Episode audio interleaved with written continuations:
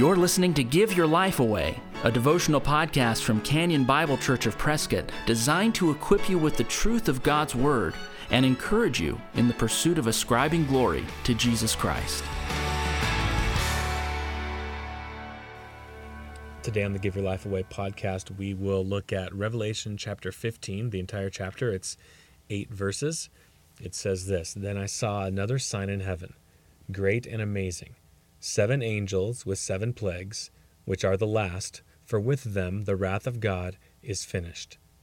And I saw what appeared to be a sea of glass mingled with fire, and also those who had conquered the beast and its image and the number of its name, standing beside the sea of glass with harps of God in their hands. And they sang the song of Moses, the servant of God, and the song of the Lamb, saying, Great and amazing are your deeds, O Lord God the Almighty. Just and true are your ways, O King of the nations. Who will not fear, O Lord, and glorify your name? For you alone are holy. All nations will come and worship you, for your righteous acts have been revealed. After this I looked, and the sanctuary of the tent of witness in heaven was opened. And out of the sanctuary came the seven angels with the seven plagues, clothed in pure, bright linen, with golden sashes around their chests.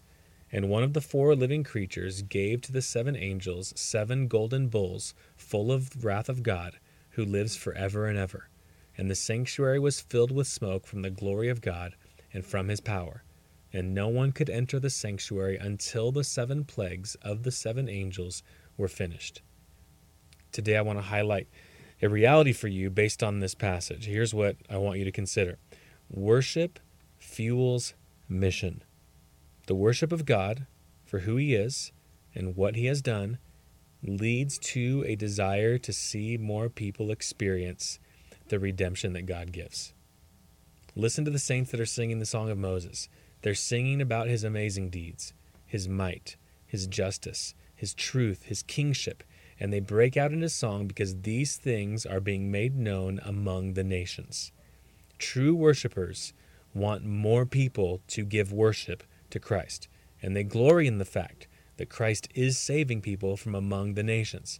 True worship and the mission of God go hand in hand. Sometimes in Christian communities, or even as individual Christians, there's a separation of these two realities worship and mission.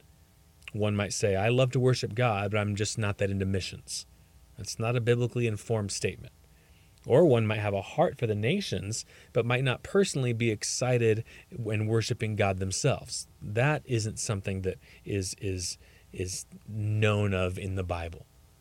When you worship God, you want him to be known. There throughout the scriptures you see worship connected with the desire to see the nations reached with the message of salvation.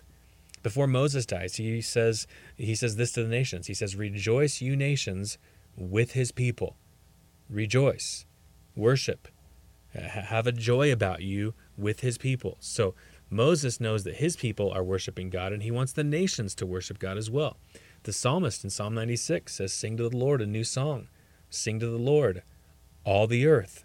So there's worship and there's the desire to have God be praised among all the earth. Sing to the Lord, bless his name. There's worship again. Declare his glory among the nations. There's missions his marvelous deeds among all the peoples, missions. So again, worship and mission go hand in hand. God Himself, through the prophet Malachi, says to Israel, My name will be great. That's worship. My name will be great among the nations. Mission. So this is this is a biblical reality that we see all throughout the Old Testament. I, am skipping over many, many, many other examples. And then we come to the New Testament. The disciples are introduced to Jesus. They're fascinated by Jesus. They follow Jesus. They commune with Jesus. And then what do they do? They go and they tell others. Andrew meets Jesus and immediately goes to his brother Simon and says, We've found the Messiah. Worship leads to mission. All throughout the church, the, the, the new church age in Acts, Worshippers are gathering together for weekly worship and they're going out to proclaim the gospel. They're praying for the apostles who are going out to proclaim the gospel. They're giving support to one another in order to see the gospel go forth in missions. This is a reality. Then we come to the, the, the passages that we've gone through in Revelation, Revelation 4, 5, 7, and then here in this chapter. Worship desires God to be known among the nations and praises him for the idea that he is being known among the nations. He has saved a people from every tribe, tongue, and nation.